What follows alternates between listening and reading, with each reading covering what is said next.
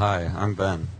I get to introduce a friend of mine who has a huge heart that is an amazing thing. His heart is for the church in Denver to be the church in Denver. Um, all the little churches coming together and, and working as one. And so it's it's kind of his this whole month of going through the 23rd Psalm is kind of his brainchild and his baby um, of getting a bunch of churches in Denver doing uh, like working together, preaching the not the same sermons, but preaching on the same Bible uh, scripture and just sharing sharing God's heart for the city of Denver and for each of our congregations. And so Jared Mackey has been a part of. He's one of the founding pastors of TNL, which is kind of the older, wiser brother of Scum of the Earth. Um, I compare it to the Starbucks versus the Indie Trendy coffee shop, which is Scum. Um, yeah.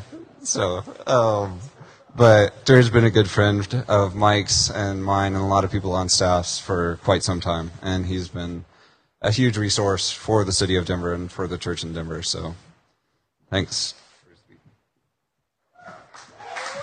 Yeah. Nothing like being introduced as the guy from Starbucks to a bunch of people who probably like hate Starbucks. So that was uh, that was very kind, Ben. So, well, okay, that's fine too. Um, uh, so yeah, my name's Jared. Uh, my family moved up to Denver in 1981, uh, and uh, um, talk a little bit about my um, kind of childhood past a little bit as we continue. Uh, my father was a Southern Baptist minister, so that'll probably come out sooner than later. Um, which sometimes that makes a lot of sense. And if you didn't uh, or were never exposed to kind of that particular strain of uh, Christendom, then it might not make a lot of sense. But um, yeah, we accidentally started a church in 1993 uh, called TNL. Um, there was a group of us that were just trying to find an authentic expression um, of following the way of Jesus. And so uh, we started meeting on Tuesday nights in 93. Uh, and so this year we'll celebrate 21 years. And uh, so I've been there for 21 years. And I was telling the staff earlier, as we were praying at 21, um, either like you should be a grown up and responsible and should take care of yourself, or you're just the age of a really good bourbon. Uh, but either way, uh, 20, 21 is a good year, um, and uh, it's been it's been a lot. Uh, it's been a lot of um, ups and downs over the years, and um, I just really feel fortunate to have shared a lot of those years uh, with, um, as Ben was saying, uh, people who make up the church in Denver.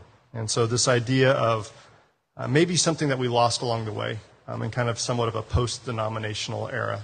Um, denominations, you know, we kind of went through an era where um, kind of labels meant a lot and then maybe they meant too much, but something that might have happened and we kind of accidentally lost or kind of an unintended consequence was as we all kind of broke up and became these kind of independent, independent autonomous congregations, um, is that we, uh, we quit kind of learning together. And uh, so I think that there's a lot of beauty in uh, like the Book of Common Prayer or different ways that we find ourselves uh, kind of grounded in and centered in the same text. And so this was just the, an experiment that we've done the last two summers of just asking what would it look like if churches around Denver um, did this kind of crazy thing and all taught the exact same thing for a month. Um, because we think that like when God looks down on a city, he doesn't see a lot of little churches. He sees the church in Denver, right? And so, what would it look like for us to see ourselves a little bit more that way? What would it look like for other people, maybe outside of the church, to occasionally hear that we were all on the same page? Um, the last time I checked, it seems like that most of our press is about how we disagree. Um, and so, I just think in a moment and a movement of, uh, of unity, um, how can we do that? And it's fun. Fran taught over at a Denver Community Church this morning, and so if my sermon really sucks, you should just ask her to give one after this. So. So let me start with this. Um, I'm not a shepherd. Um, you know that that would be a really good thing when you're teaching on Psalm 23. Is if your opening line was "I'm a shepherd," and so I'm the expert on sheep. Um, I in fact don't own sheep. Um, I'm not even sure that it's uh, legal to own sheep in uh, Denver, but you know with the whole new urban kind of farm movement, before too long, like your next door neighbor will probably have some sheep, and then you can have them come and give this talk here in a couple years. Uh, I do have a dog.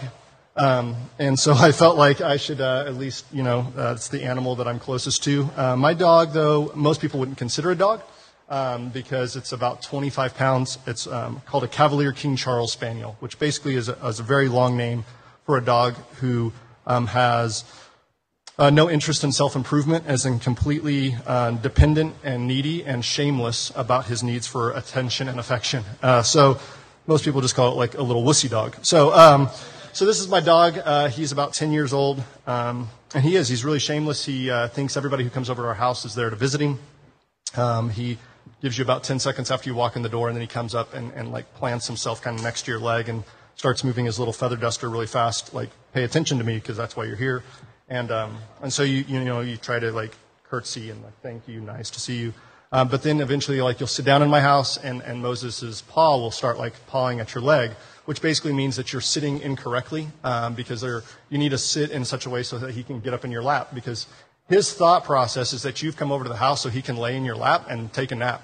And uh, so he'll get you eventually to, to yield to his neediness and um, he'll find himself in your lap and then he'll, he'll um, start taking a nap, which works horribly for a conversation because although he's a very small dog, he snores really loud. And so now you're over at my house trying to have a conversation, and you have this like little pathetic excuse of a dog snoring really loud. Uh, and Moses has has no shame about any of it. Uh, that's his name, by the way. Um, and you know what they say is that after a while, owners start to look like their dogs. And uh, so one of the things that I've come to recognize is um, there's this dependent part of me.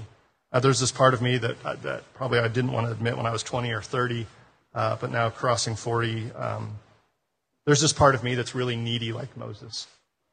Uh, there's this me that I can't quite improve on, that I can't quite fix, that I can't quite, regardless of the amount of effort or energy, uh, kind of get to, to be the right way or do the right thing.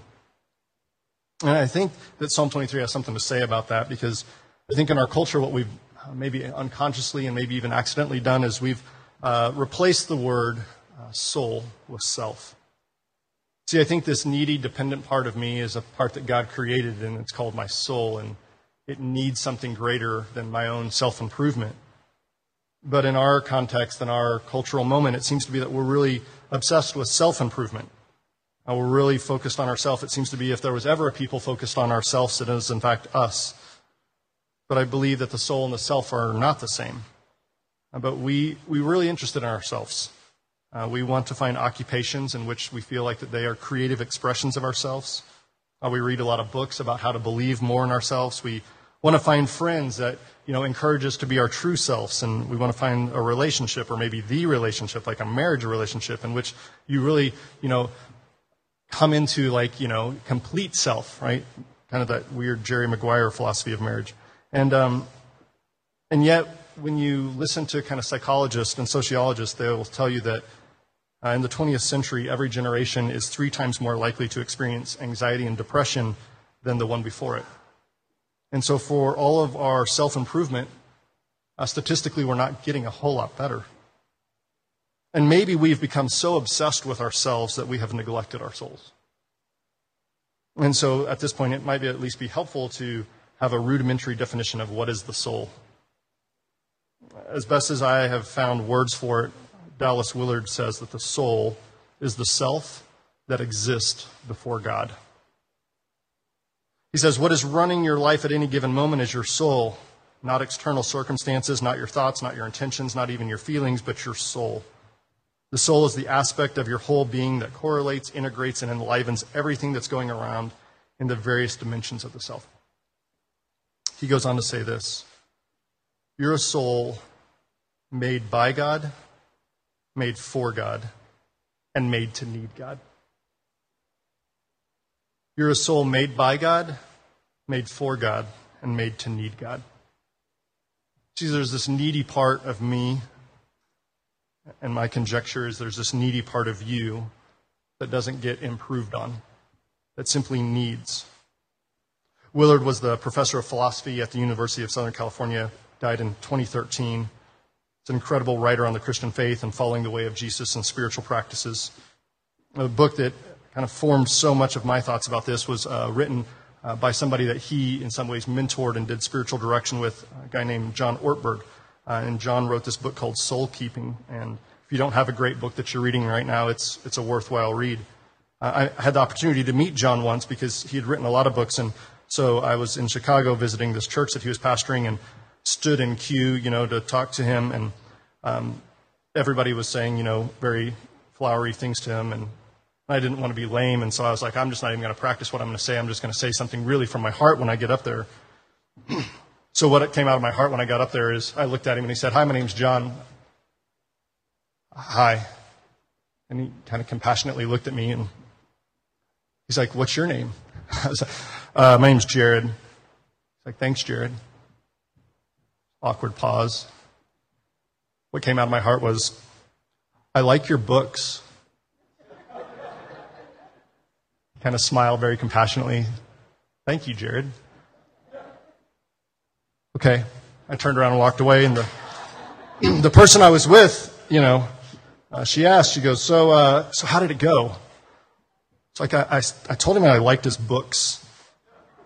She's like, was that your plan? I was like, no, I was trying not to have a plan. She's like, well, next time have a plan. So, um, I'm sure Mike has had more than a handful of people, you know, just walk up and, you know, not know what to say because, you know, they're kind of in the presence of this guy who wrote the book about scum and they just say, I like your books, right? Right, Mike? So, uh, Ortberg writes this beautiful book about the direction um, of his soul that Willard provides. Dallas goes on to write The soul is the capacity to integrate all the parts into a single whole life. And I think that's what we we miss, regardless of the amount of self improvement that we do. We can't quite integrate on our own. We need someone um, to shepherd us, we need someone to gather us, to, to make us whole. When you think about the, the planes that have gone down over the last couple months, when they talk about um, the number of um, souls on a plane, because there's something, even in kind of a cultural context outside of faith, that we understand that the soul is something greater than just the self one of the hymns that my grandmother uh, liked the most was um, How Great Thou Art. And there's this line in it that says, Then sings my soul, my Savior God to thee, how great thou art. And I thought about like how awkward that song would be if you like stood up and sang like, Then sings myself, my Savior God to thee. Like it just doesn't sound right. I mean, there's something that doesn't ring true because we actually know that there's something about our soul uh, that's greater than just ourself. And so the soul is made as Willard says, by God and for God and made to need God. Because the soul has to orbit around something, it has to worship something. Uh, worship, as much as it has been kind of confined in some of our heads to an hour on Sunday morning or Sunday night or Tuesday night, what we recognize is that our whole lives are acts of worship. So the question is, is what does our soul orbit around? Because it has to orbit around something. We all worship something. The question isn't if you worship, the question is what do you worship?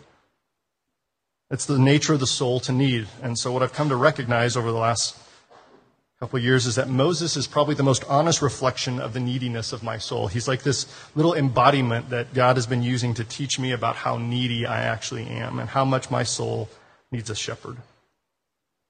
And I've begun to be honest that the self improvement is, is very different than soul care. And so, so my soul needs a shepherd, and, and there is a God, there is a shepherd um, who can ultimately care for that. Ortberg writes The soul's infinite capacity to desire is the mirror image of God's infinite capacity to give. It's been probably the most encouraging thing over the last season of my life, which has been an incredibly difficult one. And um, most of the time I use curse words to describe how difficult it is. And I was told that I could curse here if I wanted to, and I wouldn't get in too much trouble. Um, but sometimes it feels like that you want too much, right? That your heart longs for something. And you just wonder, like, am I asking for too much? And, and this statement has grounded me and affirmed that no, like what my soul longs for is the mirror image of the God that created it and his infinite capacity to meet what my soul is longing for. Psalm 23 The Lord is my shepherd, I shall not want. He makes me lie down in green pastures. He leads me beside still waters. He restores my soul. He leads me in paths of righteousness for his name's sake.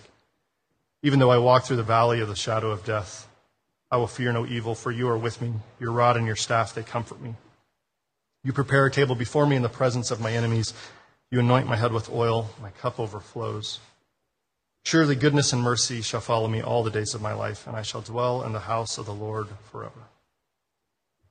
Psalm 23, it's um, a psalm that we chose to, to learn together, study together with the church in Denver this month. And it's a psalm, uh, a song that's loved by children because children, kind of like dogs, are um, incredibly comfortable with their dependence. My daughter, who's five, uh, would say that uh, the shepherd's prayer, which is what she calls this, is her second favorite prayer to the Jesus tacos prayer. And I don't know if you guys do the Jesus tacos prayer here at Scum or not. Um, it took me a while to figure out which prayer exactly the Jesus tacos prayer was. I was actually concerned about the heresy that um, the people at her church were teaching her, um, which happens to be the church that I lead. So uh, it took me a better part of three months to figure out because um, every night I would say, Kennedy, do you want to say the shepherd's prayer? No, I want to say the Jesus tacos prayer no idea what the Jesus taco. So I'm trying to think like, have we had tacos? Did we talk about Jesus to tacos? I, and and just kind of months went on, and finally, one night, um, I had said the shepherd's prayer the night before, and so I um, was putting her to bed, and I said, "Now we pray the prayer that Jesus taught those he called brothers and sisters and friends, our Father who art in heaven." And she kind of got this big smile. She's like, "Daddy." I was like, "What?" She's like, "You said the Jesus tacos prayer." I was like, oh, somebody told me once that I mumble. And uh, so what my daughter heard was, and now we pray the prayer that Jesus tacos for his brothers and sisters and some friends. So I think my three year old basically just figured out that Jesus had given all of his brothers and sisters and friends tacos. And then this is the prayer that you say when you're giving tacos to people. So there's that. The kids, they're funny. Um, they have no pro- they have no shame at all about the way that they're dependent and needy. They, they resonate with this psalm. Right? They see the images, they feel the images, they live the images. And we, kind of like sheep, have gone astray and gone our own way. Uh, we grow up, and it's difficult to be fully honest about how much we need our souls to be restored. And so there's an invitation, I think, in Psalm 23 um, to believe that the psalm may be about your soul, about my soul, and the fact that our soul needs a shepherd. Like I said, my father was a Southern Baptist minister, and in the Baptist tradition, uh, you can't actually stand up in a church and talk without alliteration. Uh, you have to, at some point, when you're speaking, uh, like use words that start with the same letter. If you don't, they actually take your credentials away and you get excommunicated. And so, um, out of respect for my uh, father's tradition, as well as it's actually the only way that I learn. Um, there are four R's that I've kind of bantered around with over the last month as I've been praying this prayer that I think that the soul needs a shepherd for. Uh, the first is that the soul needs a shepherd for rest. He makes me lie down in green pastures. The soul, as you spend more time thinking about it, might be kind of like a king on a chessboard. It's this incredibly important piece of who you are that doesn't move very quickly at all. As the African kind of proverb goes, uh, some tourists traveling and they'd hired the nationals and uh, they wanted to see as much as they could uh, as quickly as they could. And so they set out on their journey and they were so excited they kind of pushed well past mid afternoon into evening and they kept traveling and were so excited that at the end of the day, um, they told the guides, you know, we saw even more today than we thought we were going to see. We're so excited um, to, to do even more tomorrow. Well, the guides didn't say much. Everybody went to rest that night. I woke up the next morning, and um, those who were traveling and excited to see more and more of the country showed up um, at breakfast, and they asked the guides, Well, why, are, why aren't you all packed and ready to go? The guides simply responded, We moved too far yesterday. Today we will wait for our souls to catch up. So the question is, is sometimes are you moving so quickly that you have to wait for your soul to catch up? Some questions that a spiritual director asked me um, is how do you know if your soul needs rest? And here's a few of the questions that I affirmed, all of them positively. So it was a kind of a shameful little moment, but here's the first thing he asked. He goes, Jared, do little things bother you more than they used to? Yes. Second question. Uh, do you find it incredibly hard to make simple decisions? Yes. Have you found that some impulses towards addiction are more difficult to resist than they used to be. Do you just kind of feel like you have no courage? And then he defined courage for me. And he said, Courage is about strength of heart. We're not sure either it was Patton or Shakespeare, which don't have a whole lot in common, but when you Google the quote, these are the two people who are given credit for it fatigue makes cowards of us all. See, I desperately want to follow the way of Jesus. But what I recognize is that when my soul is not um, living and working and responding to God out of a place of rest, I'm incredibly bothered by little things and I can't make simple decisions, and uh, impulses and temptations are much more difficult to resist. And, and in general, there's just this lack of whole heart, of courageous strength of heart that I believe that God has given me.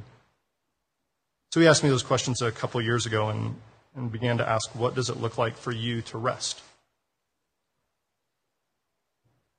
One of the things, uh, I have a friend who grew up in um, the Seventh day Adventist tradition, which are uh, people who follow the way of Jesus but hold to a lot of the practices of um, the Judaic tradition.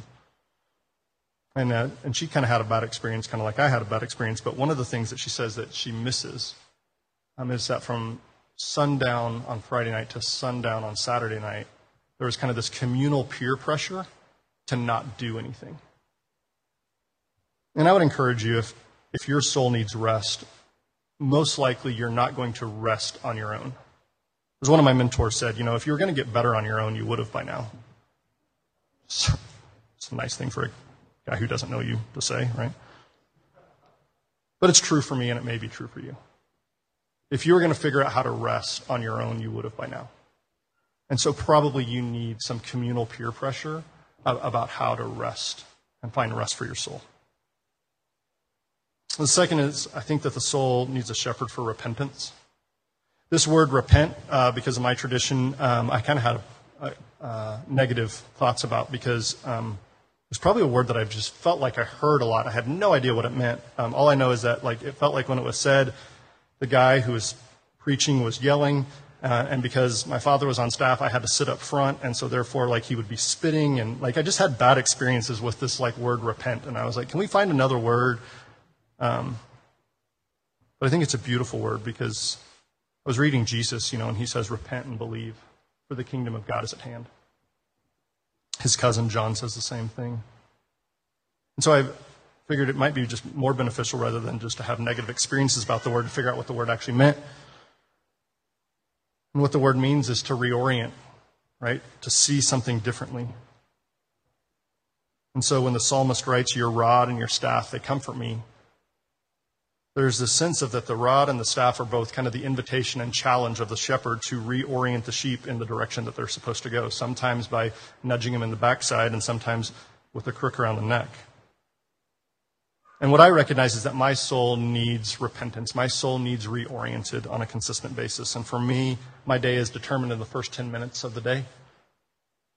Um, I just read a stat, uh, I think it was New York Times last week, that said 76% of people the first thing they do when they wake up in the morning is turn on their cell phone. It's like over three quarters of people now, when they wake up, the first thing they do is turn on their cell phone. Um, so, guess what's orienting you at that point? Uh, guess what's aligning you? It's your email or your Facebook or whatever it is that it is that you kind of look at first in the morning. That's the thing that's orienting you. And so for me, the, the daily offices of prayer have become incredibly important uh, to, to start my day with something that's aligning and realigning my heart. And I recognize that that has to happen more than just like once a week. And honestly, it has to, for me, happen more than once a day. It has to be something that's consistently kind of inviting and challenging me back to who God created me to be. The third is uh, that the soul needs a shepherd for rescue. Um, I think one of the most beautiful things about Psalm 23 is that there's so much imagery in it.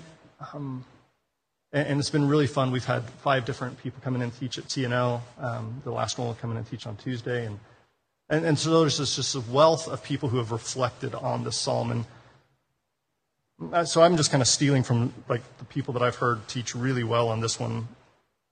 that probably one of the more confusing lines is this idea of like, you prepare a table before me in the presence of my enemies. And, and so here's one possible um, explanation, kind of, of, historical kind of precedence. So when um, an enemy was captured, you kind of take the spoils of war, right? Well, maybe one of the final insults to a captured king would in fact be to, to chain the king to the table.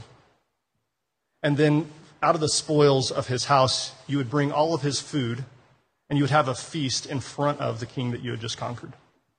There's nothing quite as insulting as eating another man's food. But what would it be like for the things that you once feared?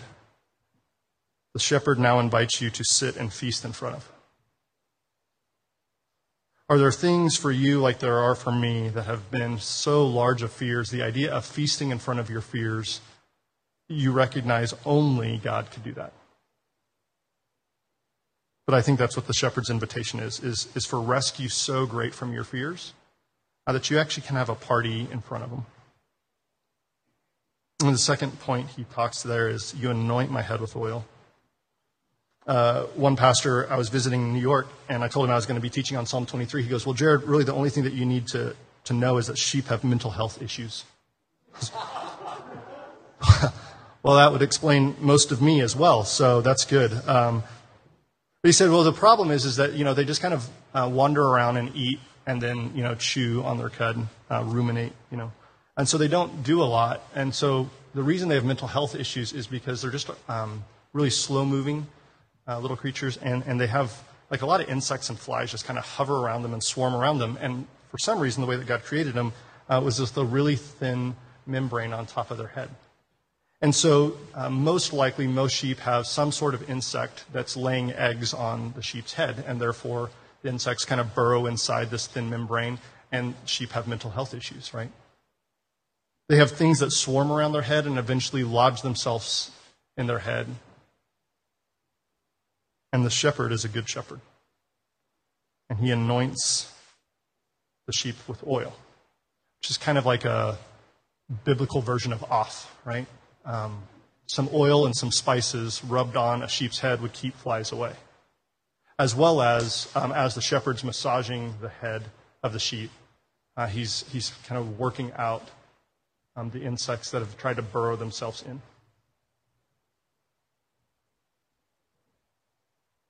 And it's such a beautiful picture, right, of the things that swarm around our heads and the things that try to bury themselves in our minds that cause us to be like sheep with mental health issues and, and making no light at all of serious mental health issues. But I think so much of, of what we need God to rescue us from is not just our fears on the outside, uh, but it's the things that have plagued us on the inside. We need a shepherd to remind us of who he is and who we are. And, and finally, we need a shepherd uh, for renewal. Surely goodness and mercy will follow me all the days, and I will dwell in the house of the Lord forever. A favorite author by the name of Frederick Buechner writes that in the last and final analysis, all moments are key moments, and life itself is grace. Um, there are moments in life that it doesn't exactly feel like goodness and mercy in the present. I mean, this last season has been one of those seasons for me that's been difficult at times to have days where I look around and feel that this is good.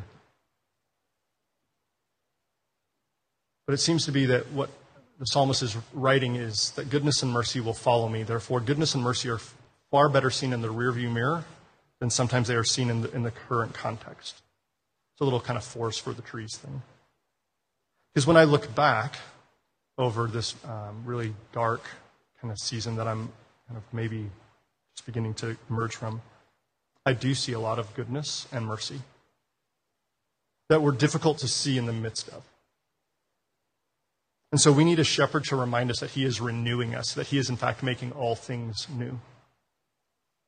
Goodness simply is the reality that all things work together for good for those who love God.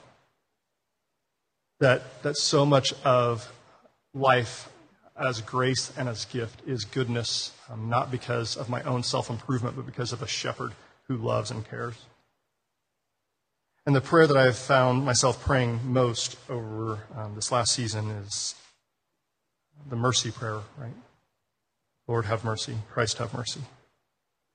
Which mercy for me has meant simply that the full weight of the choices that I have made and others have made that are close to me would not come full, uh, full weight down on me and those that I love.